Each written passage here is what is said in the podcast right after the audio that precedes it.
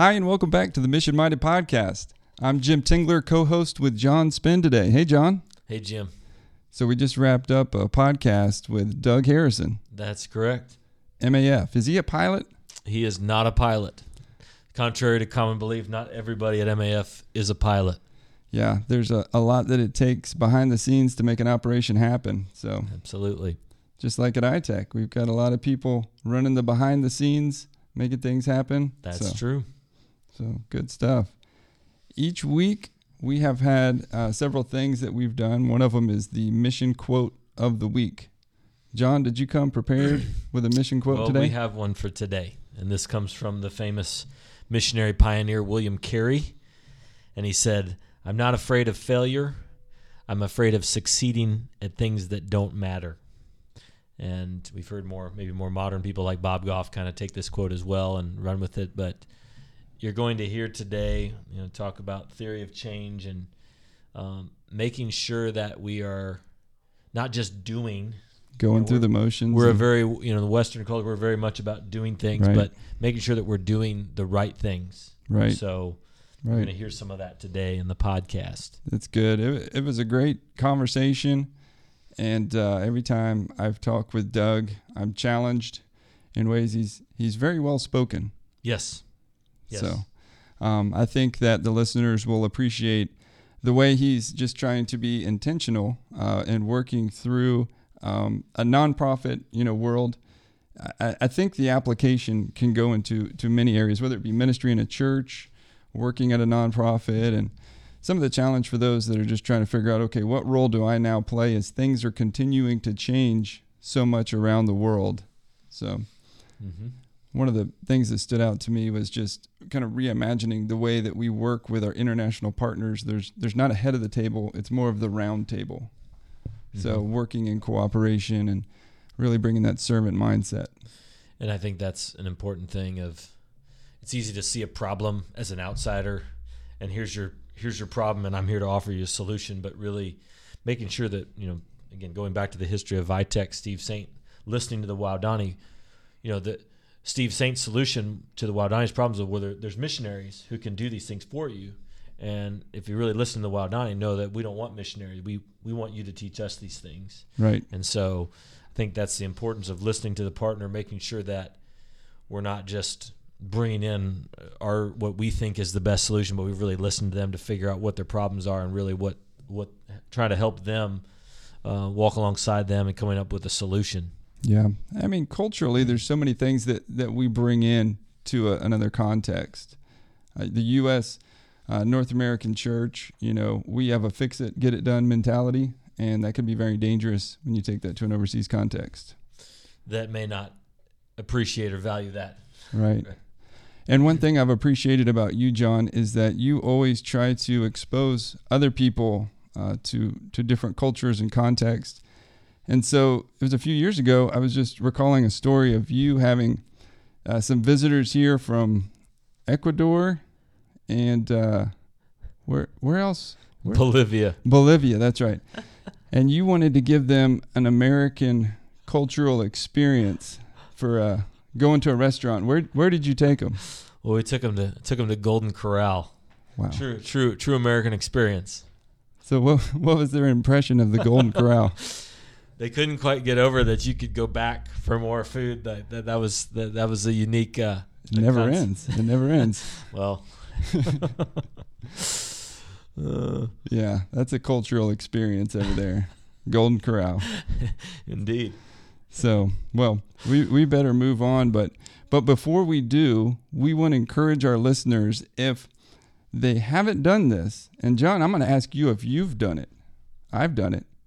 And that is go and rate the podcast. I have not done that, Jim. I don't know if that's a good thing for me to go and rate our podcast, but I'm going to encourage you to do it. And I'm going to encourage the listeners to rate the podcast.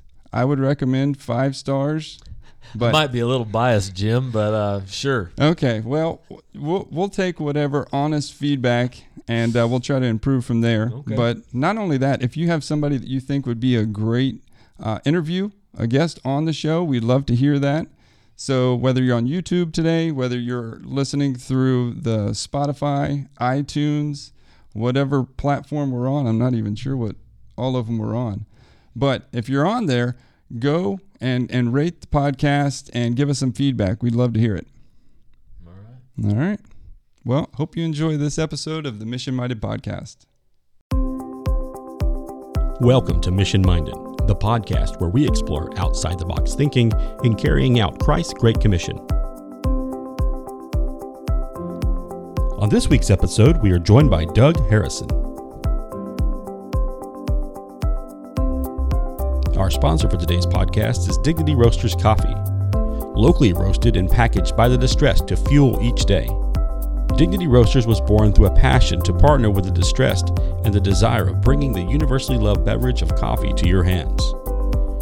To order your own coffee or to learn more about Dignity Roasters, visit their website at dignityroasters.com. Now here's your host, Jim Tingler and John Spinn. Hey, Doug. Thanks for joining us here on this podcast. Hey, it's great to be here, Jim. Thanks for the invite. John, why don't you introdu- introduce Doug?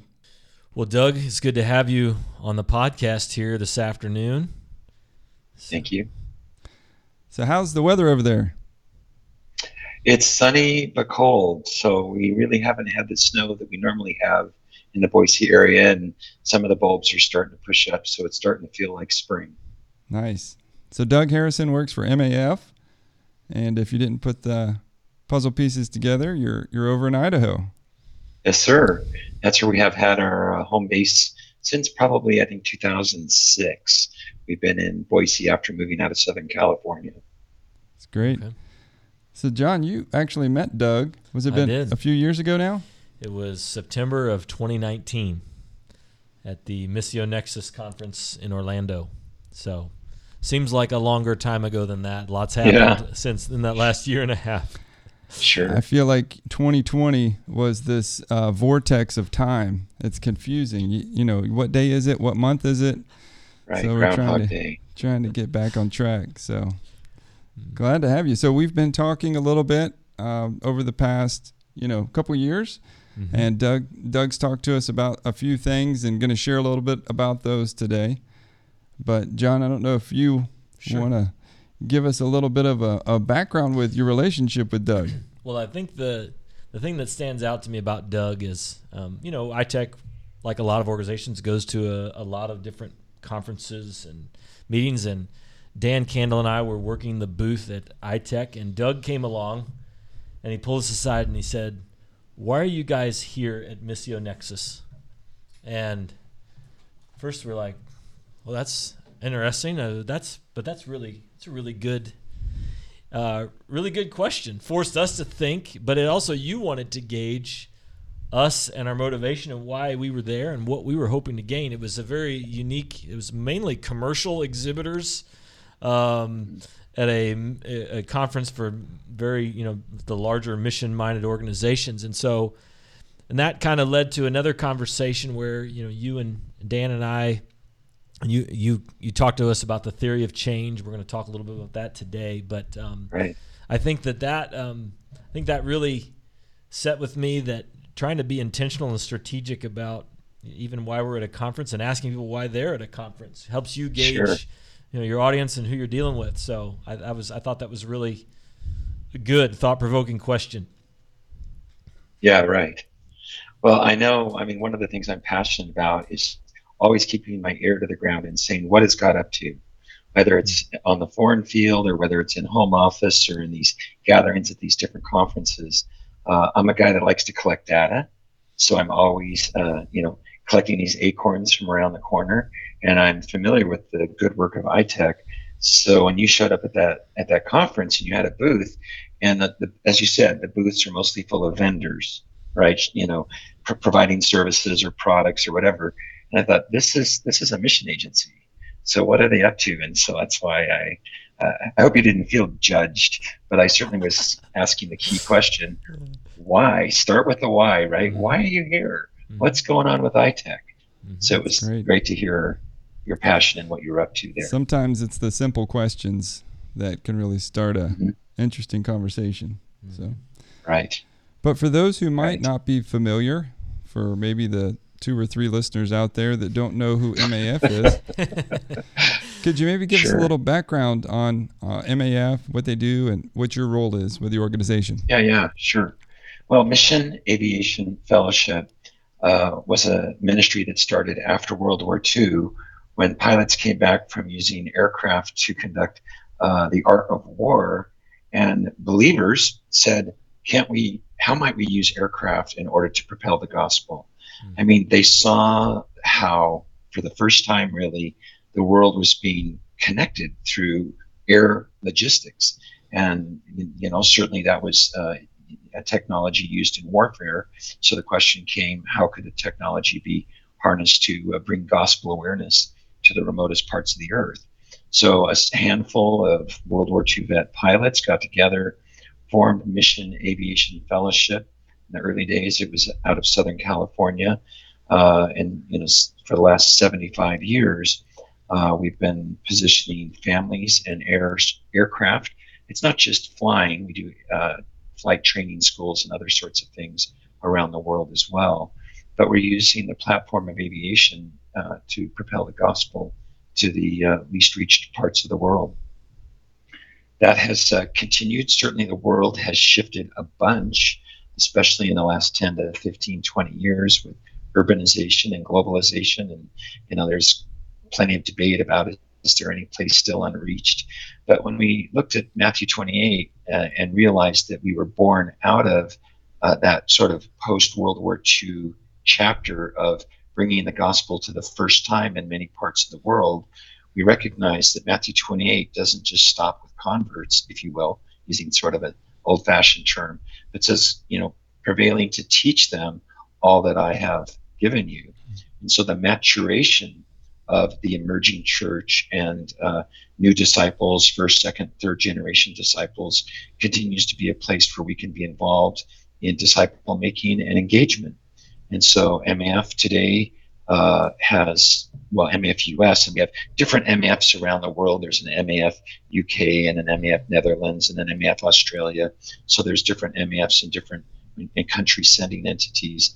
But uh, today MAF US has 50 airplanes and 100 families around the world uh, using aviation services as a platform for bringing gospel awareness to places where it's fragile, to places where it doesn't exist, to places where it continues to uh, help in maturing of the emerging church that's there and taking on the Great Commission for themselves. So uh, we've since the days of Southern California relocated up here near Boise, and that's where I am now. Uh, my field experience was in Central Asia, in all the former stands of uh, uh, of the Soviet Union. Uh, but what I my role today is I'm the director of strategy and innovation, helping keep uh, MAF's platform relevant for all the changing dynamics that are that are affecting the world and society today. Because it's not 1950 anymore; it's uh, 2020 plus, you know. And uh, what does it mean for us to use this platform that God has blessed us with uh, to continue to help uh, seek new disciples and support existing followers uh, so that the church can become healthy and find its roots and its own sense of mission uh, around the world. Wow. So, what does that look like for you day in, day out at MAF? Yeah, for me, well, uh, I I go to and fro carrying my bag of seed, asking different vice presidents and the different uh, ministry units in MAF, as well as our regional field uh, directors, just to encourage them to say, "Hey, uh, we can. We're. It's easy to fly planes. That's fun to do, right? And it's and we love our craft. Our craft is just part of the, the, the pleasure we take and the gifts that the technical gifts that God has brought to MAF throughout the throughout the decades. But we recognize clearly that we don't exist simply to fly planes or provide aviation services. So we're working on developing clear and concrete ways of evaluating our ministry to make sure that gospel presence, gospel impact, gospel awareness, and the support of the emerging church is central to why what it means for us to accomplish our purposes. That's awesome. I think one of the key words that stood out was the the platform using the MAF platform to accomplish those things because so many do you know associate MAF just with aviation, but it really is Uh-huh. an opportunity to do and be involved in so much more. Yeah. Well, and Yeah. and I think Doug, going back to our conversation, I remember at uh, Missio Nexus, and, and and that'll lead into our next question about the theory of change. But you know, asking the question of, you know, if you're just a, a humanitarian group, you're you're. Okay, you know, you talked about the objective numbers, like how many hours flown, how many pounds of cargo have we hauled, but in the ministry world, that doesn't that doesn't translate to success. Uh, and so, how do we make sure that um, you know it's very easy to go after more tangible, objective numbers things because those are We like numbers. we like numbers. We like something that we can we can say that these are our results. Sure. But the, the ROI, the the return on investment. yeah. And so, so the so, um, at, as a and a ministry, um, you know, results may not be. We, we have we have a, a, a bigger goal, a bigger you know mission and purpose. And so, Absolutely. how do we kind of the questions you were asking? How do we how do we make sure that those miles flown end up accomplishing the great commission of discipling people in these countries where we're flying aircraft because the goal is not just to Right. fly as many hours as possible or haul as much cargo as possible is is that Right. translating into great commission you know achievement Right. And we'll call that kingdom ROI. okay right? kingdom ROI I So like that we can think of it- KROI yeah, like that's that. fine. That's good. fine. that's good So yeah, well, like many mission agencies that were born out of the you know middle of the 20th century, uh, there's a curious thing going on within MAF, and I'm sure many others. I, I'm well networked to hear the same sort of stories. Is that God is preserving us, uh, even though the initial value we brought to the Great Commission isn't the same, in the sense that um, after World War II the idea there was you know i wasn't alive of course even though i am a graybeard uh, you know there was a lot of specialization in north american culture. And part of the special way this specialization impacted the sending aspects of the north american churches in our instance we'll fly the planes you plant the church right? So we'll just keep this sort of specialization going. And then all through the 1990s as that you know that great generation of, of that, that went out um, you know post World War II to uh, propel the gospel to the remote part of the earth you know western missionaries began to decline globalization began to increase urbanization began to increase and if and if we were operating in sort of a normal commercial uh, uh, environment we would have expected to see MAF's request for services decline. But instead we're having more and more requests for service than ever before. But what has gone, uh, what is diminished is the traditional payload, if you will, or you know the passengers that were the Western missionary. Uh, most more and more now, it's national pastors that are accepting the great. That you know they the national church has matured greatly in the last 50 years in most places around the world, not all, and there's the, the, the, the, local pastors are saying, how could MAF potentially work together for, to help us achieve the passions we have for reaching our people and bringing about gospel awareness in the Great Commission? And so it's it's it's caused MAF to have to shift its its weight from maybe one foot to the other foot. Uh, we're still standing, but maybe what we used to stand on isn't as relevant today as what we feel God inviting us into the future.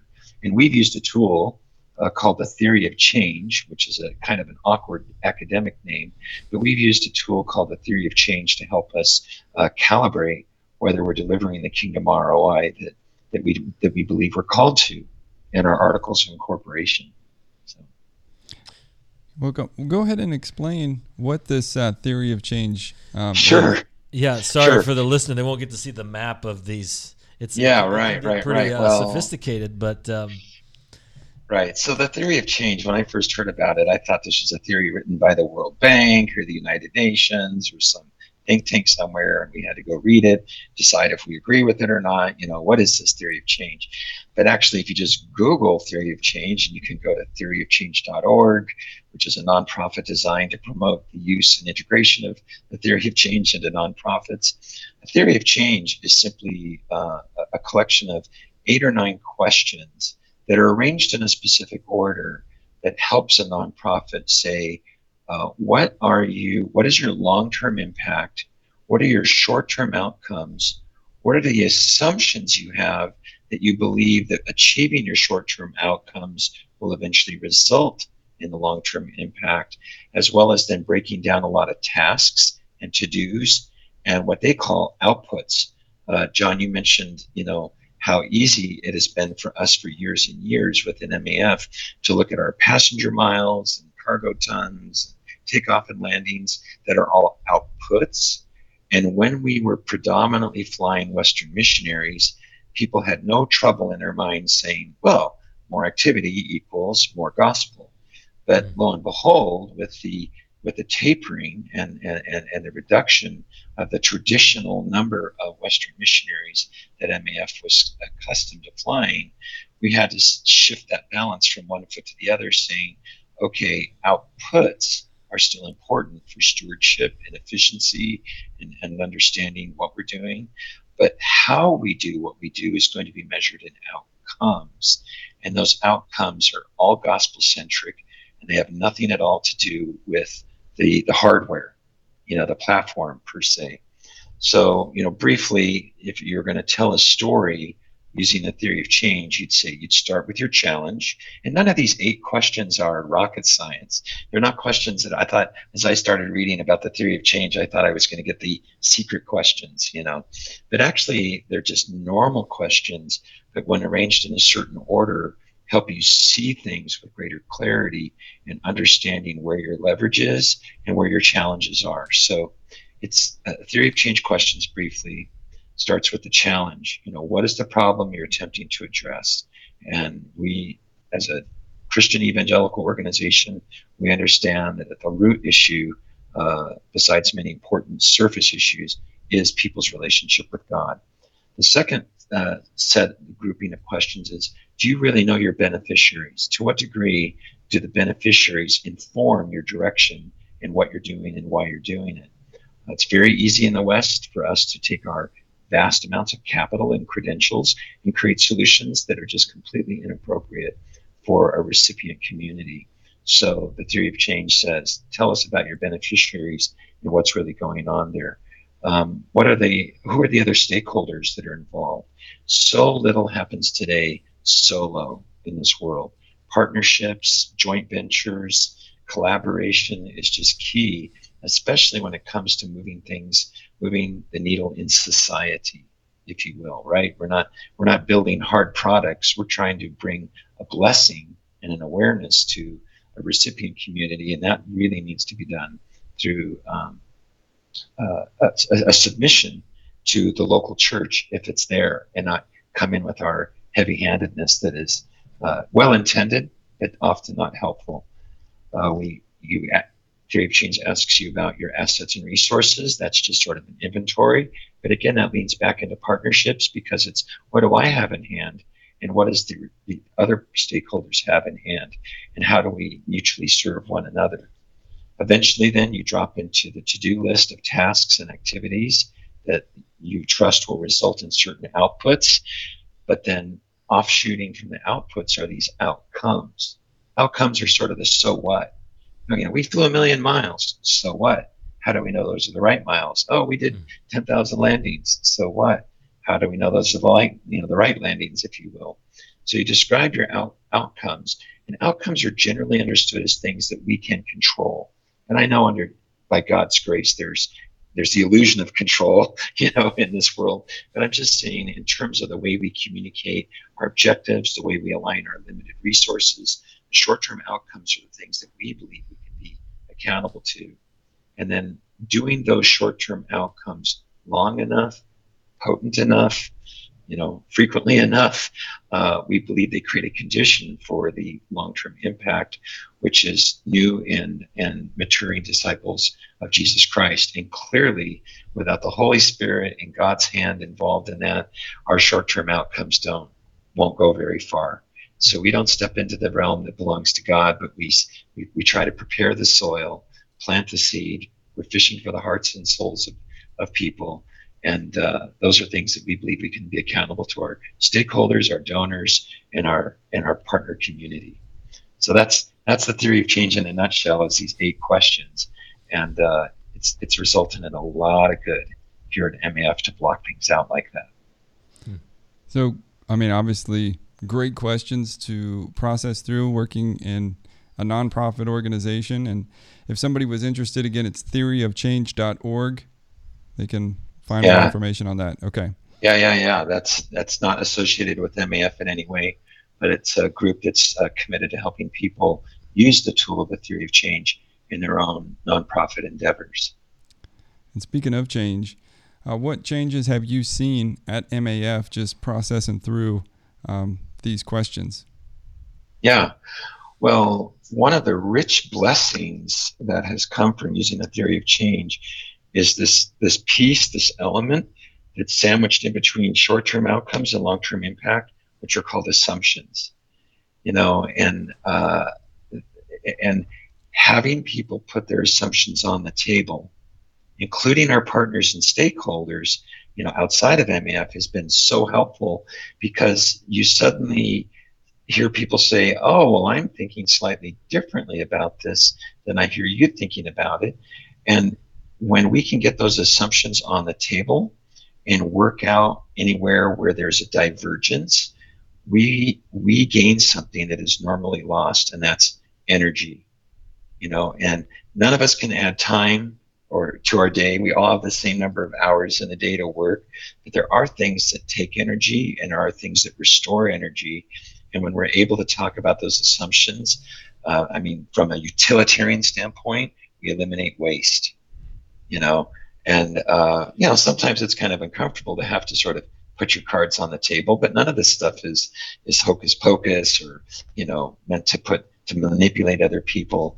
But when we've started talking about, well, what's your assumption in this particular initiative? It, it's been so helpful for people to put that on the table up front. The other thing that's been super helpful about using theory of change, um, MAF is full of uh, strong doers you know, it's it's the best of the North American ethic. You know, uh, we're going to build the Panama Canal, which is brute strength and, and explosives, or whatever. I don't know if you read the history of the Panama Canal, where the old railroad interests went down there and just got her done. But um, there's a lot of hardworking, strong servant culture within MAF, and it's very easy for us to jump to tasks in our to-do lists because we want to be busy, we want to serve well. We'll give you the shirt off our back. But um, what the theory of change says is the very last thing you would speak to are your tasks and activities. I talked about them in the middle of telling the story, but unless you have your long term impact and then your short term outcomes that are meant to feed into the long term impact, then all of your activities need to feed into your short term outcomes. And many things where we would have probably just run off following what I'll describe as maybe a, a, a traditional narrative you know, traditional narrative is we meet needs. Well, who doesn't want to meet needs? Jesus met needs, right? But do we actually ask the narrative of meeting needs to do things that it really wasn't intended to do?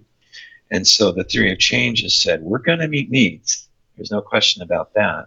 But with the limited resources that we have to allocate to a world that's suffering and broken, we need to be careful which needs we decide God is inviting us into and which needs are left for another day. And that's hard to talk that way, but theory of change has brought about that kind of growth and maturity uh, within MAF. Well, and one of the books I saw you had a stack of books earlier. I don't know if it's in, yeah. your, in your stack of books. I didn't see it, but uh, "What's Best Next" um, by Matthew Perman, a book that's kind of circulated around iTech. Of and he says it's not about getting things done; it's about getting the right things done. Right. And so this this idea of you know asking you know the, the, the danger of the do culture, which again, it's good that you have people who are motivated Yeah. and, and they want to serve and they want to serve God and they want to serve others. But sometimes we get so focused on do that we aren't asking the initial questions about, well, is this what we should be doing? Right. And so I think that I, I I think that I see that in what you're saying of asking those bigger questions of rather just going out and doing something, making sure that it fits into the bigger. You know, one of the things we've been working on here is does it fall into the mission and vision of iTech? These things that we're doing, and so um, I wanted to ask you know, uh, in your speaking of your stack of books, um, Paul uh, Paul Borthwick's book, and actually we'd like to get him on the podcast. Who knows here? Um, Please do. But uh, you know, this idea of the West to the rest, you, you mentioned it earlier. So so um, you know, there's still the role of the West in missions, but the role is changing, and and you Right. alluded to that. And so if you could, you know, if you could kind of share a little bit more about that of, you know, traditionally you said MAF, and, and a lot of groups the same way, where we think of missions, it's the the Westerners um, going and doing the actual ministry, but we're all seeing that Yeah. we're not the best people. You know, it's it's you know the you know people who know the language and the culture are better suited to be doing the ministry, and so and can you talk about that about you know how this idea of the West the rest is dying, and we're and we're, we're there's a, still a place for the West, but it's not the same as what we once, you know. Sure, sure. I would probably be a little uh, hesitant to use, you know, the, the the idea of something being dead. Okay, uh, but one of the things I noticed in my time of service is, um, for instance, it's very easy to see with our platform of aviation that one of the benefits we bring to a community is expediency. We get you there faster. We get you there safety, save more safely. We we get you know we we can hop over the mountains and and, and you know cross to another island. And uh, you know efficiency and expediency is is part of our value proposition. Well that's a very very western value proposition. Um, when we were working with some national pastors and we said oh well you know we fly to that village. Why don't you fly with us? And they said no thank you. And it's like well don't you understand? The time will save you. And after all time is money I mean, these are all Western constructs of what's important and what makes a society work. And when that pastor said, Well, actually, I'd like to take five days to get to that village because I'm going to bring an elder along with me and I'm going to disciple that elder uh, for the five days it takes to, to commence the Wow. journey. You know, and it was just like, well, wait a minute, there's peril on that five day journey, you know, and, and, and, uh, it, it became really important for me to ask these broader questions of what is God up to here, because the traditional things that the West brings into an endeavor, which are good and welcome, but no longer needed to be the focal point. Like, for instance, we bring lots of capital into an endeavor, whether it's financial capital or human capital or intellectual capital, you know, where capital and credentials are part of what uh, emerged from the West, especially post World War II, right? Um, look, look what the industrial age has brought to the West, and we need to now share this or impart it to these uh, developing nations. When really, uh, we need to start asking questions. Well, what does the recipient beneficiary bring into the equation? And so often, it's much more focused on relationship and a sense of mutual reciprocity. And I, I remember I asked uh, some very fervent, uh, God fearing, lovely national pastors, you know, because I was going through my own maturation with this understanding and, and, and, and complexity of these, how many, new, how often, how nuanced a lot of these things are. And I said, would it be best if we just left, you know? And he said, no, no, no, no. And he, he just said, actually, just step up to the round table instead of the head of the table. And you know, we've got the hmm. the story of King Arthur and Knights of the Round Table, and he, you know, in the story, the, the table's round so that no baron or knight or king or whatever would think they're at the head of the table, but that all are welcome together around the table and all have something to offer, but only works if it's in mutual submission to one another. And there's so many things that where we, we burn energy because we're focused on power as opposed to mutual submission. And so for us to be cautious with, I mean, we bring planes into a community which are just chock full of capital. You know, they're they're expensive, they're complicated. You have to have credentials to operate them. They don't fly themselves yet, you know. But um, how do we bring that kind of capital forward in a way that is has a servanthood attitude to support what God is doing? And so we need to just be better investigators and detectives asking that question what is God up to here? So that the weight, the societal weight of what the West brings to the table doesn't turn over the apple cart. And that's why I asked why iTech was in, in a booth at, at Mission Nexus. What are you doing here? Not that you have, you know, I wasn't challenging iTech.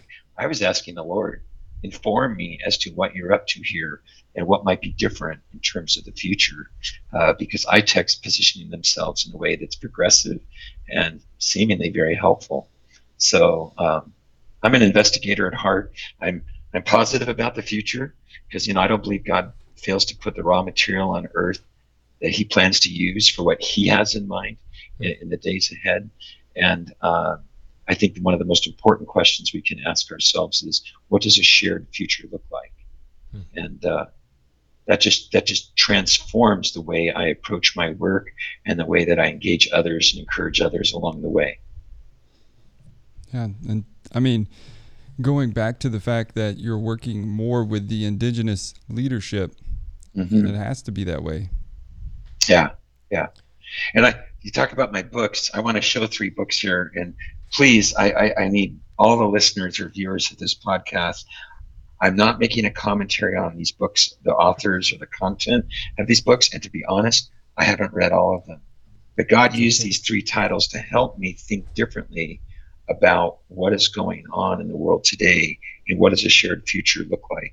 So early in my training, I would read books like this, uh, you know, cross-cultural leadership, um, which it's just, it's full of good information. We, we we aspire to be leaders that are effective and helpful in, in our endeavors around the Great Commission.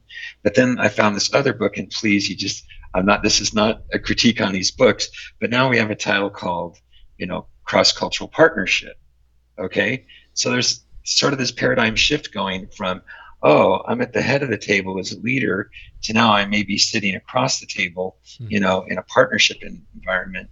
And then the last book that I, I, I keep on, on my dresser, not my dresser, but my bookshelf is cross cultural servanthood. And this is really helpful for me to think of the shift moving away from I'm from the West, I'm here to help you. Can't you recognize the value of all the capital I bring into this environment? You know, you, you know, not that I would say you're lucky to have us, but there's all of these built-in biases by what we how we've done things in the past. So now if we approach something and say, in a still quiet voice, what might be God up to here? He's not in the earthquake. He's not in the roaring wind, but maybe he's in the still small voice. And those of us that are the stewards of significant amounts of capital, which includes all of us if we're in the West, mm-hmm. right? We have to be very, very cautious in how that capital can unnecessarily tilt uh, a field of ministry in a particular way. Mm-hmm. So that's, that's what I do. and one more before we go past the the Paul Borthwick's yeah. book. What was the yeah. the title of that again? Western uh, Christians and Global, Global Mission. Yeah, yeah, Western Western Christians and Global Mission. And Paul does a great job. The first half of the book is sort of a diagnostics of, you know, if you haven't seen what's going on globally, uh, you know, here's uh, six or seven things that are different than they were before. So uh, he does a good job of sort of laying the groundwork for saying we need new eyes to look at these old challenges. And then the second half of the book is uh, he does, I don't think he uses this question, but, but he definitely takes a middle road saying, what does a shared future look like? Because there could be a sense of, well, it's time for us to take our ball and go home. You know, the West is done. We've done our things. We have a first generation church out there. And so it's, you know, it's their time to carry it. And we actually have some good examples of where this has gone particularly well. You know, China, with the expulsion of Western missionaries decades and decades ago, you know, God didn't God did not abandon his purposes in China, and there grew up to be uh, a robust Chinese national church mm-hmm. that uh, was formed without significant participation from the West. You know, but on the other hand, we don't want to swing uh, or, or kind of, I guess, taking our ball and going home, if you will, is is the big swing, right? But if it's like let's just keep doing what we've always done, you know, let's do let's continue to do what we've always done best. You know, that has a certain logic to it. Let's do what we do best. You know, we talk about that all the time when companies or organizations need to sort of recalibrate. But we do need to even go deeper than that and say, is the best from the past really what God is inviting us to consider as we continue to serve into the future? It may look very, very different. So, and I keep going back to my friend that was uh, the national pastor that said, please don't leave. We, we want you to be a welcome member of the family, but not the center of attention. And isn't that what good parenting's about, right? Right. You know, we want all of our children to know that they are a welcome member of the family. Things get out of balance when one particular child perhaps becomes the center of attention. Right. And we don't need to digress into parenting here, but Another, another podcast for another day, huh? another podcast. Well, that, that actually transitions into our, our next question in that yeah how do these things we're, we're discussing affect young people, the millennials, Gen Z, and yeah, uh, sure. their involvement in mission? Sure. And, and, well, and, and before you even answer, yeah. just some of the things that you've talked about your organization of, you know, different age category, you know, coming out of World War II, you know, even iTech, you know, most, a lot of the people that initially followed yeah. the Saint family story, you know, you know, in 1956, that's a certain generation, but, yeah.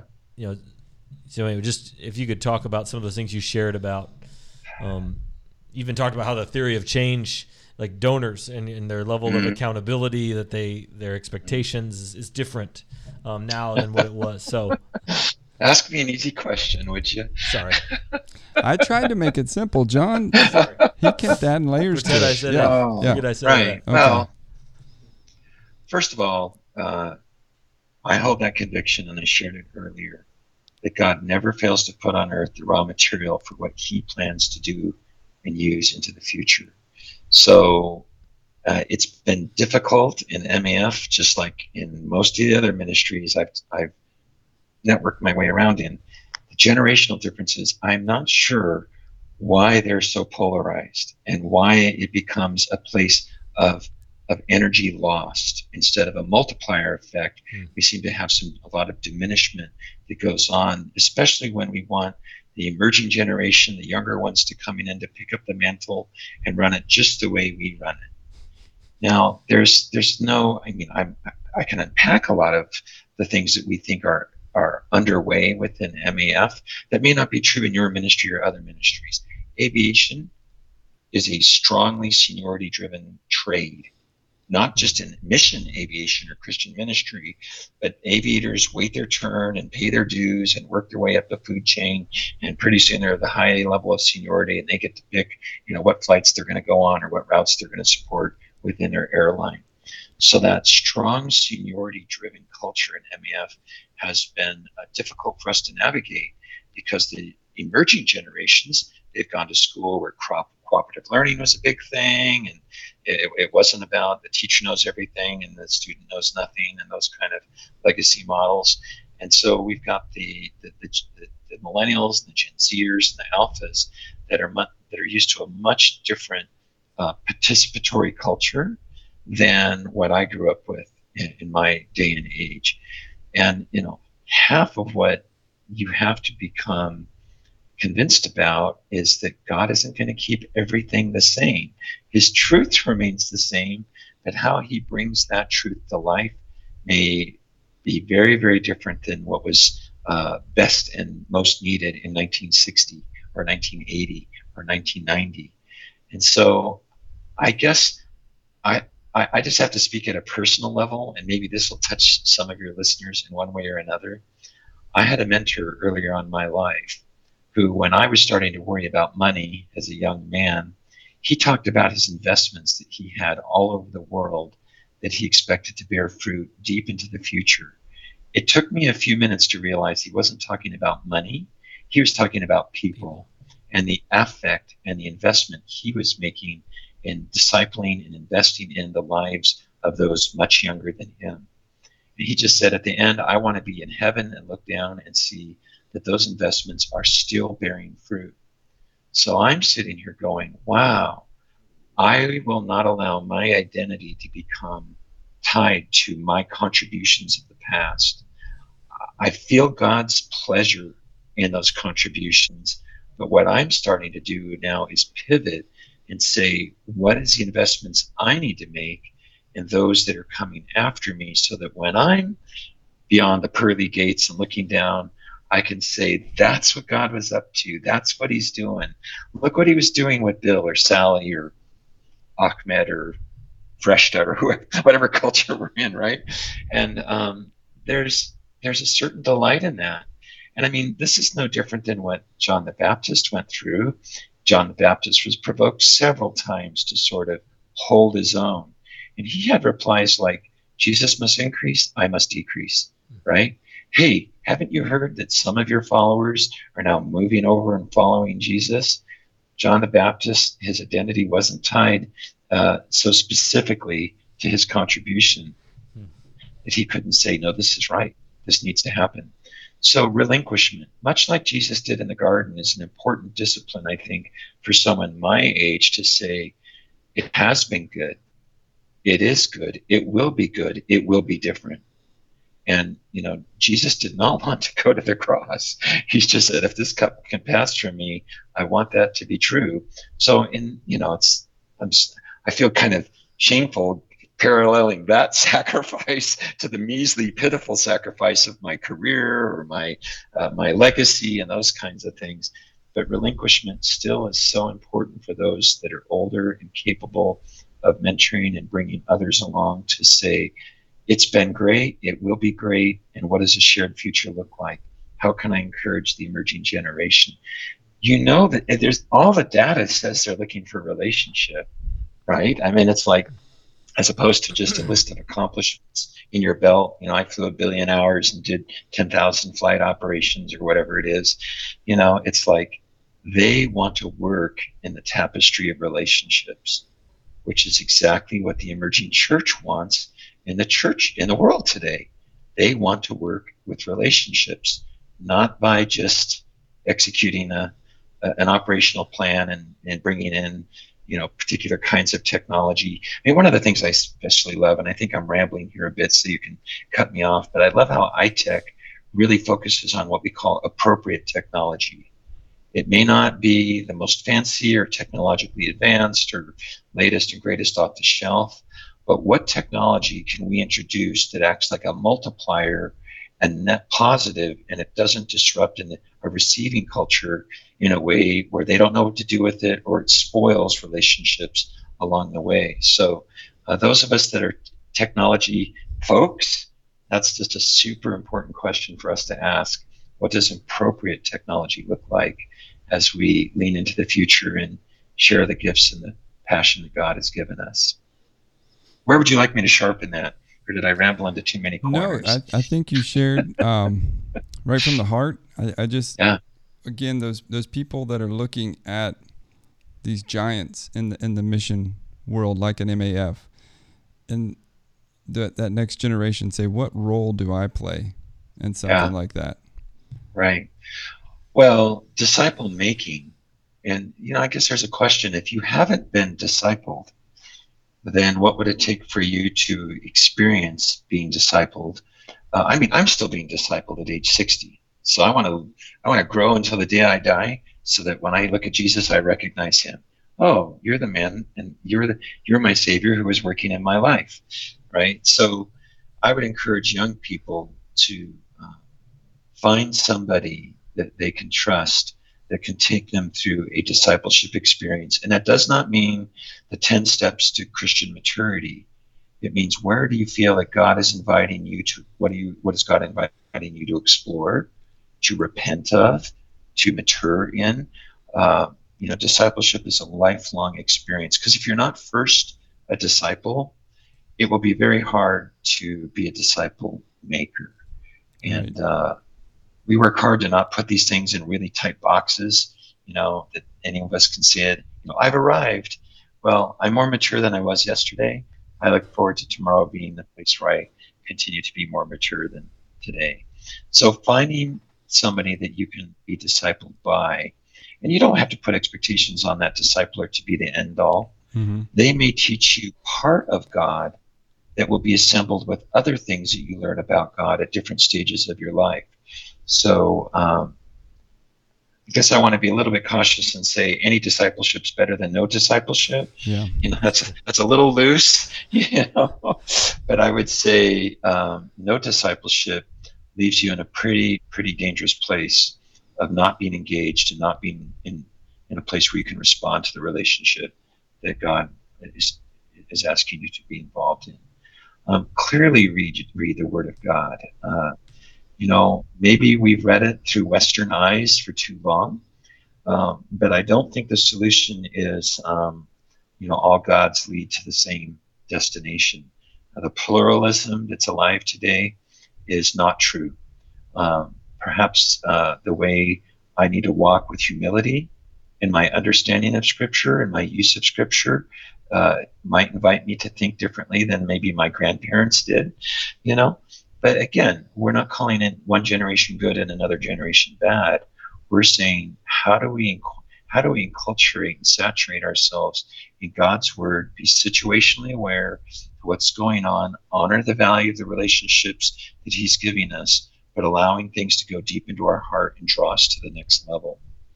Um, whether it's moving away from things that are unhelpful or moving towards things that are helpful, both are phases of disciple being a disciple that are important. Yeah, amen.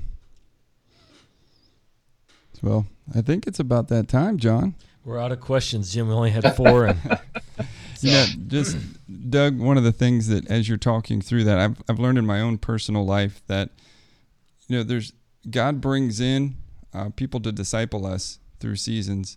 He also uses the circumstances. He uses the Word of God. You know, cir- life circumstances we encounter John Eldredge yeah. talks about this in his book Fathered by God, in mm-hmm. that the ultimate, you know, father is God the Father, and he is steering and guiding us into these circumstances. And mm-hmm. we have to look for it though. Those those people that you mentioned to be discipled, and then also the opportunity for us to disciple others. So that yeah. Can I can I give a, a brief pitch since you mentioned sure. that I have books here. Oh yeah. Uh, jo- Jolene Erlacher. I don't know if you know this this this author. She's written two two books, uh, Millennials in Ministry, as well as the Daniel Generation. And Jolene Erlacher is somebody worth spending time with. She she's the best of both worlds. She starts with data. She looks at what's real. She's not not afraid of the current status of things, if you will. But then she brings discernment along and, and understanding and true knowledge to say, all right, what is going on that we might need to adjust to those of us that currently, you know, are senior in our organizations. And Jolene Erlacher's work in this area of integrating millennials and Z's and alphas into ministry is super, super vital and, and needed. Because that's what, you know, one of the things I want to do is be able to say, I've passed the baton to the next generation, right? Uh, their pace may be different. They may hold it in their right hand instead of the left hand, you know, all that kind of stuff. But Jolene Erlacher has done a great deal of helping me look at things through new eyes and, and with greater understanding. So I just want to pitch some of her That's work. That's great, man. Somebody listening today, they, I guess we'll have to put the links in the show notes below. You okay. know, I think there's been about six or seven books we've talked about. And we don't uh-huh. have we don't have a bookstore no. to sell them oh. from. So don't worry, we're not trying to. John, did you have any other books you need to recommend? No. Okay. I've, I've already said what's best next, so oh, there, I've, I've kind of reached my limit right maybe for the day. Okay. Of course, we we always recommend the Bible. There's Amen. There's the foundation. So let's start with that. Yeah. Sure. It's been really fun, John and Jim. Thanks for inviting me to be a part of your conversation. Yes. Well, thanks for being on our show. Hopefully, one of these days we can get out to Boise and. Uh, mm-hmm. That's it. Yeah. Doug, thank you so much. And we just, again, an opportunity for somebody to sit down and conversate with somebody that's working in Great Commission work like MAF. And thank mm-hmm. you for just sharing a little bit of your heart. I often think that people, when they have this idea of MAF, it's it's I'm a pilot, but there's so mm-hmm. much that plays a role into the, the entire organization, and people that are f- feeling called to work in mission different different areas. It, it's not necessarily going to fit a, a box that maybe you've heard of, um, as far Right. as something that's maybe your church has supported, um, maybe this idea like a pilot for Mission Aviation Fellowship.